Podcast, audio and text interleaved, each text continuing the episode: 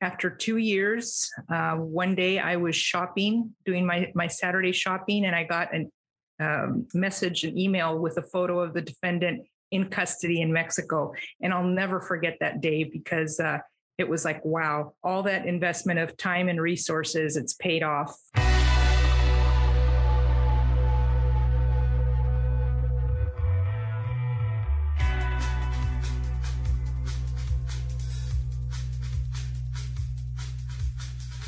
Welcome to Crime News Insider Podcast. This is Jorge Del Portillo, and with me, as always, is Lori Hoff. How you doing, Lori?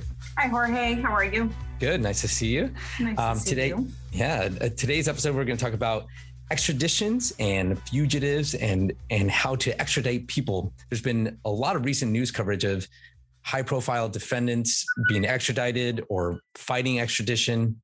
There's the Huawei CFO who's accused of fraud charges in New York. Uh, Harvey Weinstein, who was recently extradited to LA to face charges there. The WikiLeaks founder, Julian Assange, Assange, who's fighting extradition to the United States. And then here in San Diego, recently I saw in the news a 25 year old suspect accused of a fatal shooting down in the Gaslamp district was just extradited to San Diego from Arizona. You know, prosecuting cases in a border town like San Diego, we see many defendants fleeing Mexico. Lori, have you ever had a case where someone fled to Mexico? I have. In fact, I think that I think what we're going to find when we talk to our guest is that it's it's very common. And my case that I that I can talk about is it's it's it happened around 2010. It was a 13 year old girl who uh, moved in with her mother um, she was with her mother. She moved in with her uncle, who was her father's brother.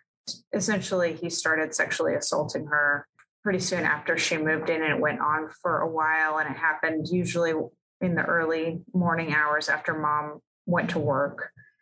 And she didn't say anything. Her uncle told her, you know, that she couldn't say anything, that that bad things essentially were going to happen there were lots of threats to her. She was afraid. And the, the way it came to light is that um, the mother, her mom, was doing laundry, and in her pants pocket, she saw a letter from the uncle, and she recognized his handwriting. And mm. he said, "I want to. I need to talk to you. You're not answering my calls. Um, I promise I won't try to have sex with you." Oh. And so that prompted mom to say to her daughter, What is going on? And her daughter just laid it all out. And this is what's been going on. And I'm wow. afraid, I'm afraid to tell you, I'm afraid what's going to happen to our family. And mom actually confronted the uncle and he confronted the uncle and and he fled to Mexico that day out. Yeah. He's gone. Yeah. Uh, they didn't know where he was. They they didn't have I can't remember if they had leads or not at that time, but that was so that was 2010 and that wasn't even my case. I I was almost brand new attorney then, but I I ended up inheriting the case hmm.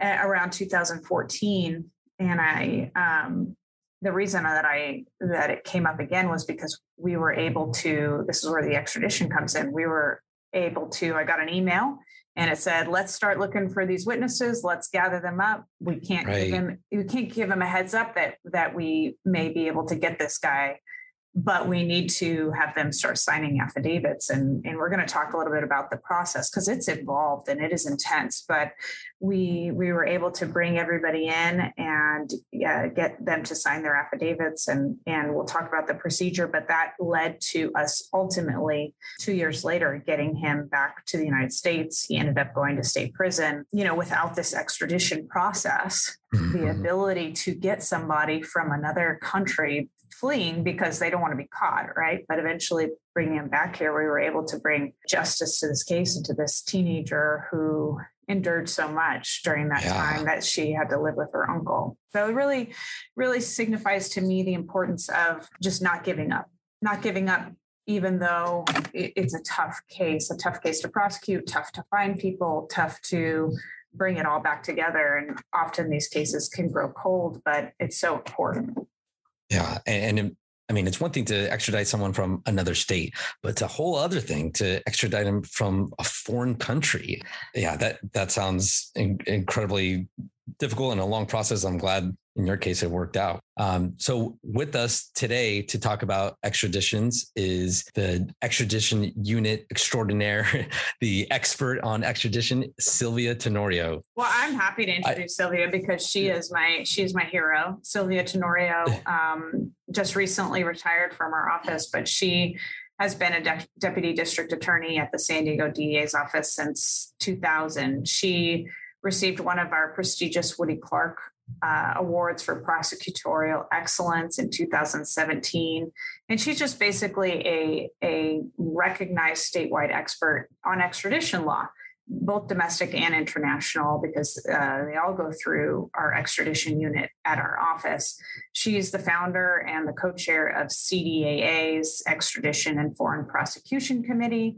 She's taught a bunch of courses all over the state and with law enforcement, but she also previously worked at the Department of Justice, Office of International Affairs. So she is, is uh, well versed and connected in terms of how we we do extraditions and i really relied on her so much in terms of getting through a, a very difficult process especially working with mexico and um, all of the loop the, the, the hoops that we have to jump through so i'm so i'm so excited to welcome you sylvia to our show my pleasure to be here thank you for inviting me welcome sylvia and also sylvia I believe, if I remember correctly, was used to be a defense attorney for a short period. Is that right? Yes, very short period. A very short period. And was a star juror on a trial that I did when I was a misdemeanor prosecutor, probably about 10, 12 years ago.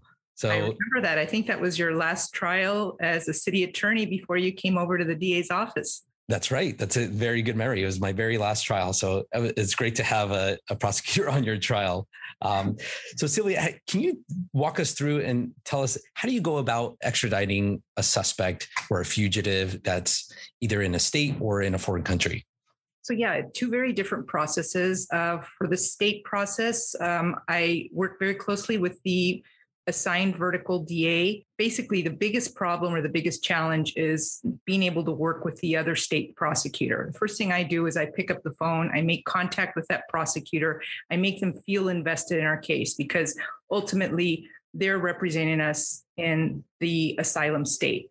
So I, I explain the case to them, why this person is uh, worthy of their time to go down to court and actually uh, have them put up a good fight in setting bail. That's the first challenge, so that the defendant doesn't post bail pending this extradition process.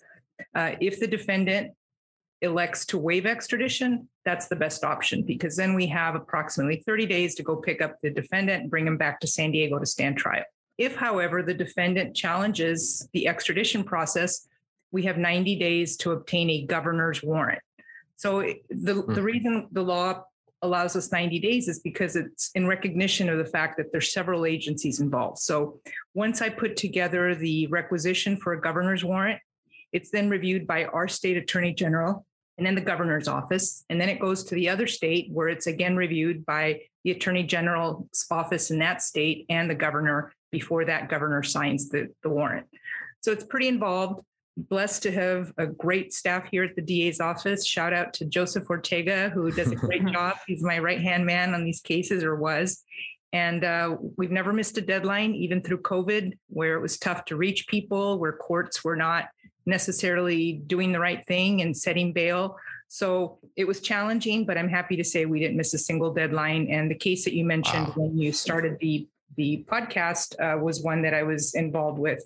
And um, yeah, it, it, was very, it's always very satisfying when people think they have, uh, are, are beyond the long arm of the law and we tell them otherwise and we bring them back. In the international arena, as Lori mm-hmm. has alluded to, much more involved. It's a very resource and time intensive process. And the way I explain it to people is that there's at least 11, yes, 11 federal uh, and foreign agencies involved in the extradition process in the international context. Uh, so, United States agencies, just United 11? States agencies, and then once it goes to the other country, there's several agencies there that are reviewing our work before wow. the judge in the foreign country says, you know what, there's enough here. I'm going to sign the warrant so that they can go arrest this guy. With Mexico, for example, we're obviously involved in putting together that package. And that package consists of a prosecutor's affidavit, investigator's affidavit, and then any percipient witness or victim affidavits. Um, mm-hmm. Basically, we're educating the other court, the foreign court, on this is our law. This is how uh, this person is going to be uh, provided a fair trial in this country if they're returned. I, that's a big concern for Mexico. They're very defense oriented and they want to ensure that we're going to comply with our law and ensure that this person gets a fair trial. Uh, in fact, uh, we recently hosted about two years ago some Mexican judges, and that was their biggest concern. So I gave a presentation on that issue to them. Oh, wow. So once we put that package together, it goes to the Department of Justice, where I used to work, the Office of International Affairs, and they are charged as the central authority under the treaty. So we have to go through the, the Department of Justice. They approve all of the requests that are sent to a foreign government. So this is a treaty between the United States and Mexico that you're operating yeah. under? Huh. And the United States has entered into approximately 110 treaties with foreign countries on extradition. And so there's very few countries where a person can flee and be beyond the reach of the law. And I understand hear that out there. Yeah. Warning to our audience members: anyone's that's tuned in to try to figure out which countries to flee to. You're not. Going to get it. I've actually it Googled it, and there's some sites which give oh, advice okay. as to where to flee. but um, so then, from the Justice Department, it goes to the U.S. Department of State. They ensure that we're in compliance with all the treaty requirements. Then it goes to the embassy in the uh, foreign country, and we're represented there by a legal attaché who reviews a request again and then puts a diplomatic note, delivers it to the foreign prosecutor because we are represented by a foreign prosecutor in the other country. And then it goes to a judge uh, who specializes in extradition law at the federal level in Mexico. Uh, they review the case, they decide whether there's enough to issue a warrant. And then uh, Interpol Mexico, the International Police Organization, works closely with our Marshal Service or the FBI to try to locate people.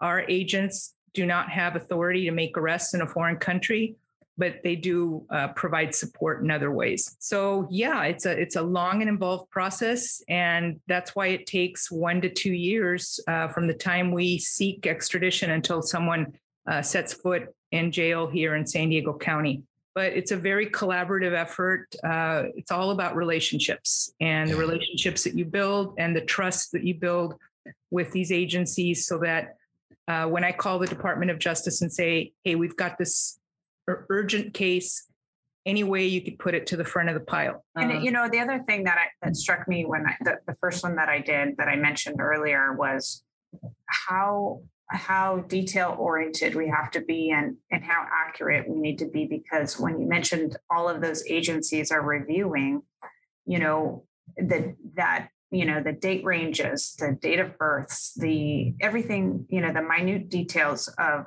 of where and when and and the things that you know you might be able to not not even just just potentially overlook have to be um, so perfected Yes. And a lot of it too is because we want to ensure that our case is bulletproof and the defense, uh, because the fugitive will be appointed defense counsel in the other country, and they will obviously try to attack everything. That's why we try to send down pretty much a, a tight, bulletproof uh, package. And um, got to say, we've been pretty successful. We've extradited over 35 serious and violent offenders uh, from Mexico, uh, from Canada. We've had some expulsions from Taiwan.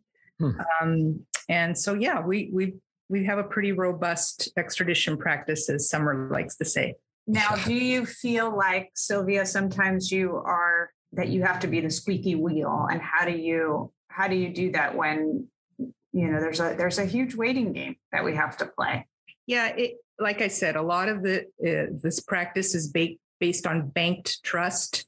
So the fact that you know the Department of Justice knows that we do everything possible to comply, to submit good requests, um, I think later can be um, a withdrawal from that trust and say, hey, you know, we do good work.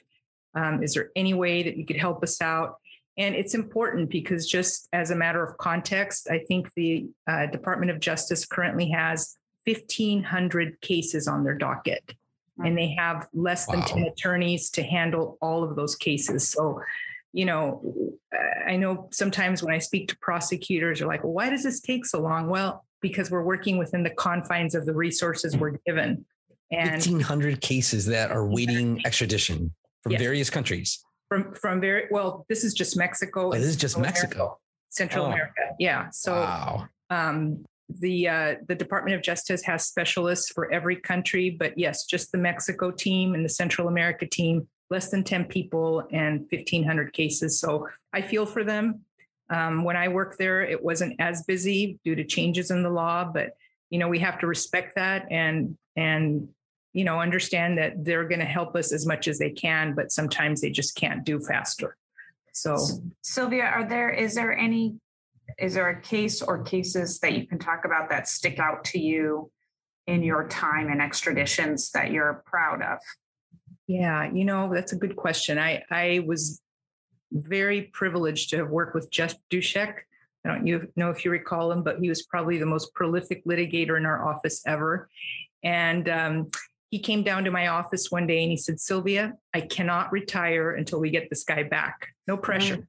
Mm.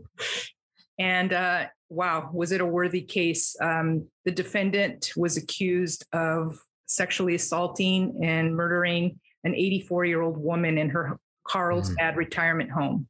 And uh, then it was a cold case, basically. Um, it was a DNA case. So at that point, we had not submitted any DNA cases to Mexico. So that was the big challenge is translating that science to a Mexican court in a wow. way that was easy to follow. So I worked with Jeff and Mackenzie Harvey. After two years, uh, one day I was shopping, doing my, my Saturday shopping, and I got a um, message, an email with a photo of the defendant in custody in Mexico. And I'll never forget that day because uh, it was like, wow, all that investment of time and resources, it's paid off. And I believe he is currently serving 34 years to life.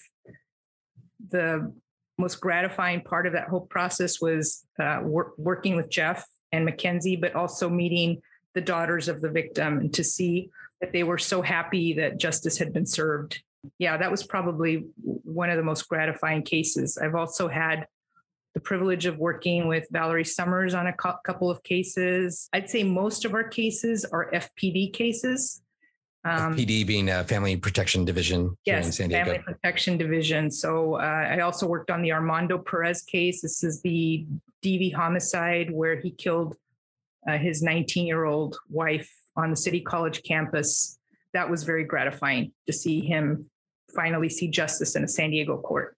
See, that's amazing. Like, like 99% of prosecutors, I would wager, don't know anything about extradition law. And we have to rely on you uh, to, to guide us through it. So, uh, no pressure or anything, but but uh, that sounds like amazing work. And, and thank you for oh, for welcome. for that. Um, I got to tell you, that was the impetus actually for starting the CDAA committee because I knew there were people that in the state that wanted guidance, had never done a case like this. I mean, imagine some of the smaller counties with limited resources. Sure. Their biggest concern is, you know, this is going to bankrupt our county because in the in the past we would have to pay for all the translation costs, which for a garden variety case, a homicide case, was about five thousand dollars. So it was nice to start the committee, and we're a tight knit group of practitioners that know this complex area, and we help each other it's not uncommon for us to pick up the phone, like with the Harvey Weinstein case,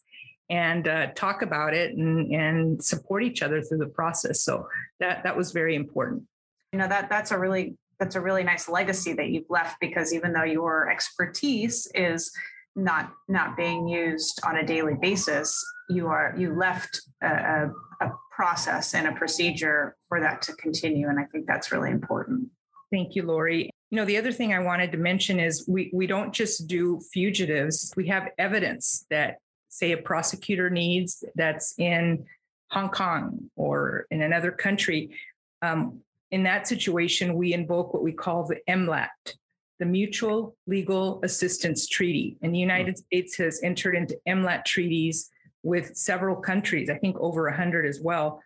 Um, and this basically governs the exchange of evidence. And I know that many times we use informal methods to get evidence from other countries, but if you want admissible evidence and you want insurance that um, you'll be able to use that evidence in a San Diego court of law, it's best to go the MLAT route.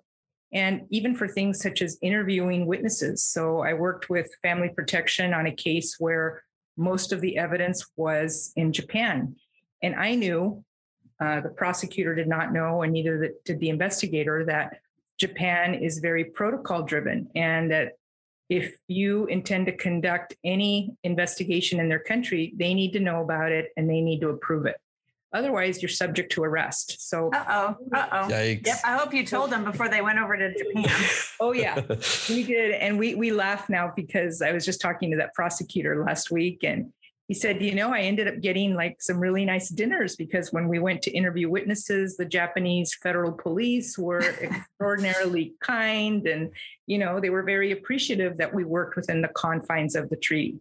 So yeah. it really does provide you an insurance card so that you know that you know you're not subject to arrest and that you're doing might extradite you to Japan uh, exactly. if you if you exactly. violate. So that's another part of what we do too, not just um, fugitives but evidence.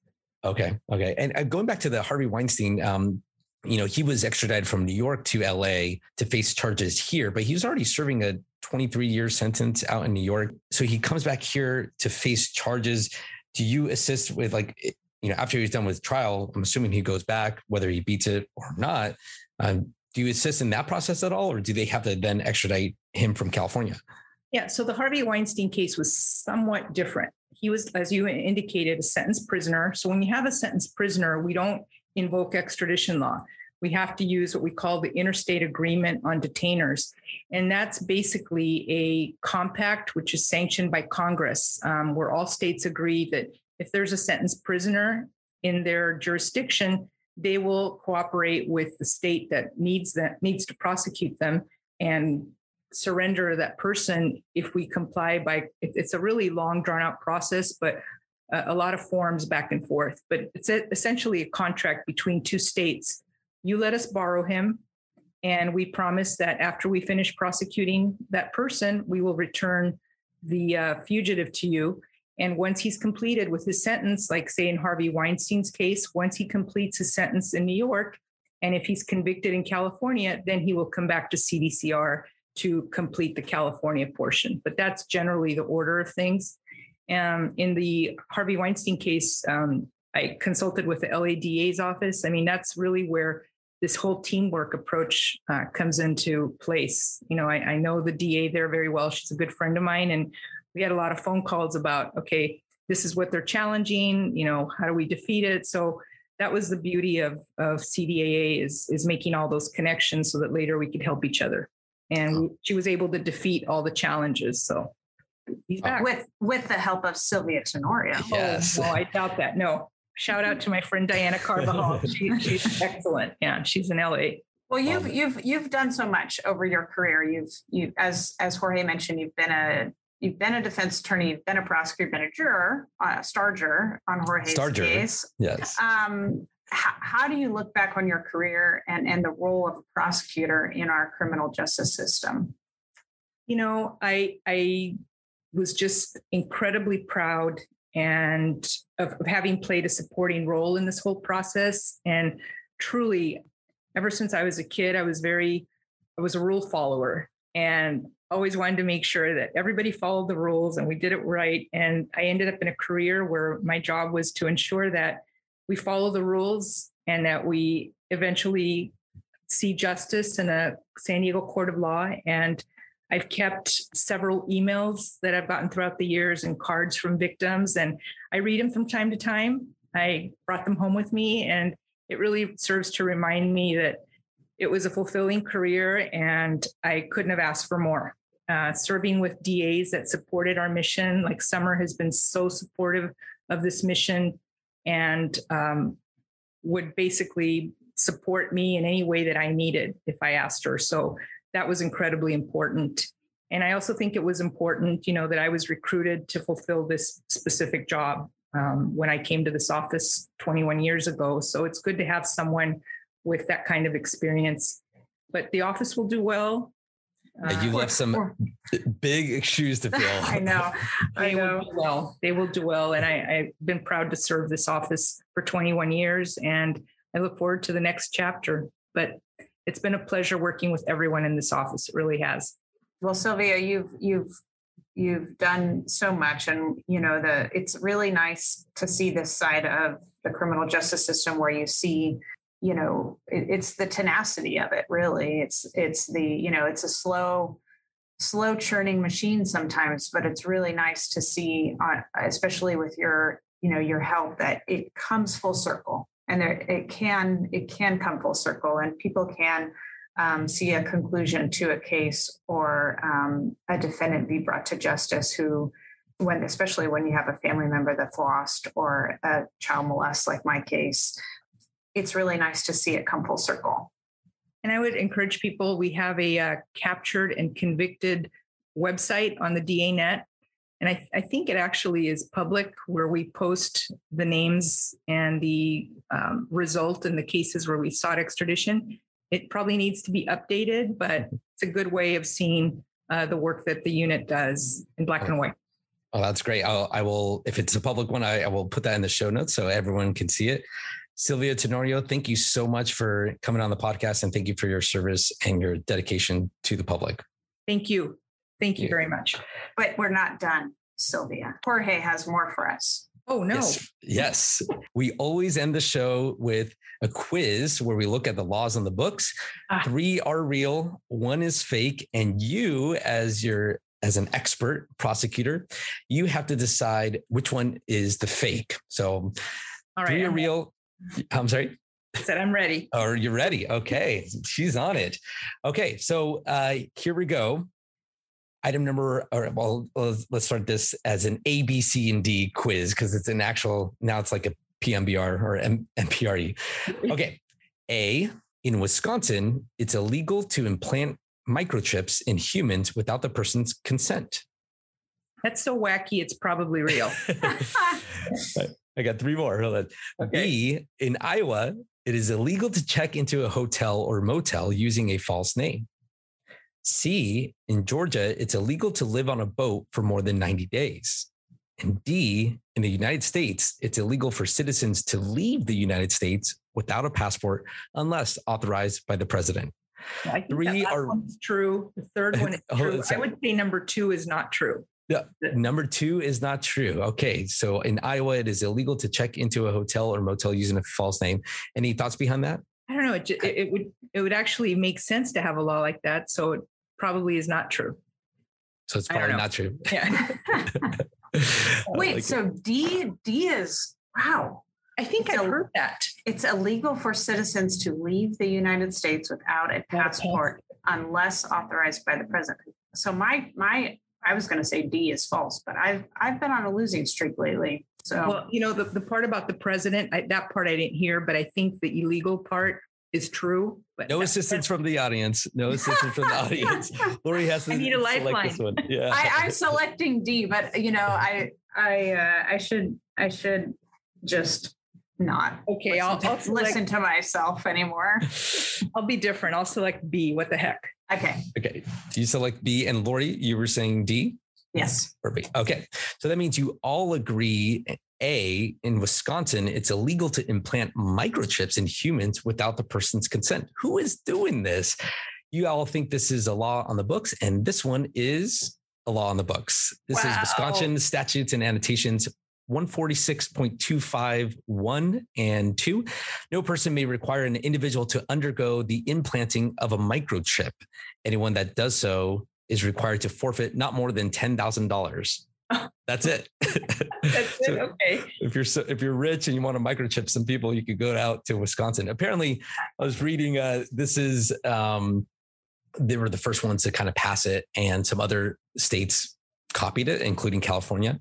Um, and as you can see, this whole theme is if you if you're a fugitive, what are the different laws uh, out there. So, um, anyways, you cannot implant microchips. So, if you want to be a fugitive and go out there, don't worry about it.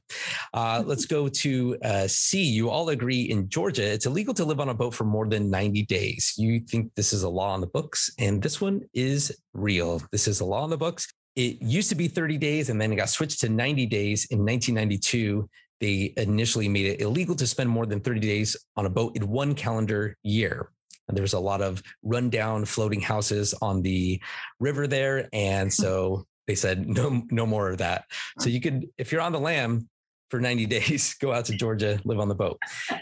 Uh, let's go to B in Iowa. It's illegal to check into a hotel or motel using a false name. Sylvia thinks this one is a fake, and Lori thinks this is a law in the books, and this one is a fake. Uh, oh, Sylvia got it. Sylvia's it. good. Extradition extraordinaire expert. Oh my gosh. Um, I read that in New Hampshire that it's illegal to use a false name to check into a hotel, but then I couldn't find a law there. So I didn't want to say it, but it sounds like it could be a law somewhere on the books. That all means D in the United States, it's illegal for citizens not to enter, but to leave the United States without a passport is a law on the books. It's 8 USC section 1185B, hmm.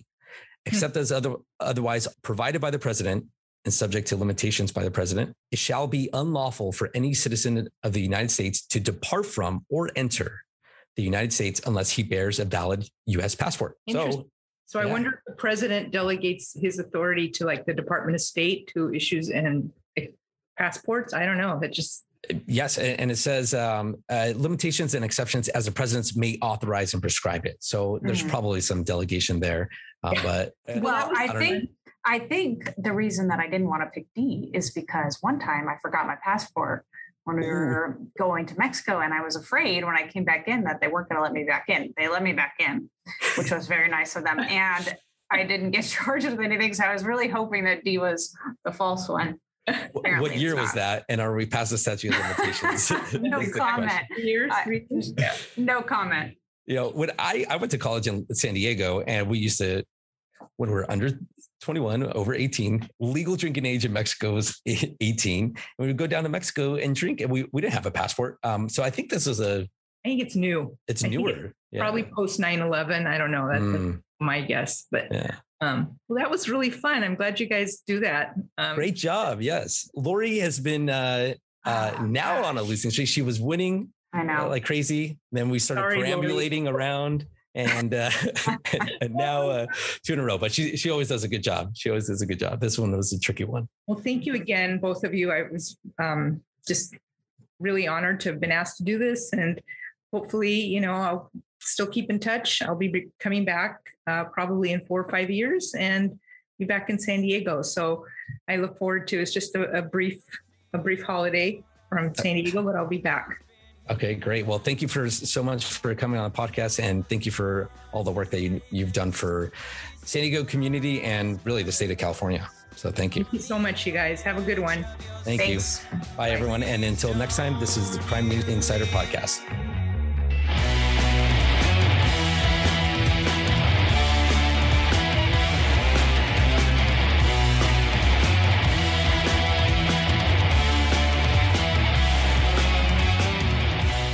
expressed on this podcast are solely of the speakers and do not reflect the views of the Deputy DA's Association nor the District Attorney. Questions and comments can be submitted through our website at sdddaa.net. Remember to follow us on Facebook and Twitter. Our Twitter handle is at San Diego DDAs. Thanks for listening, and we'll see you next week.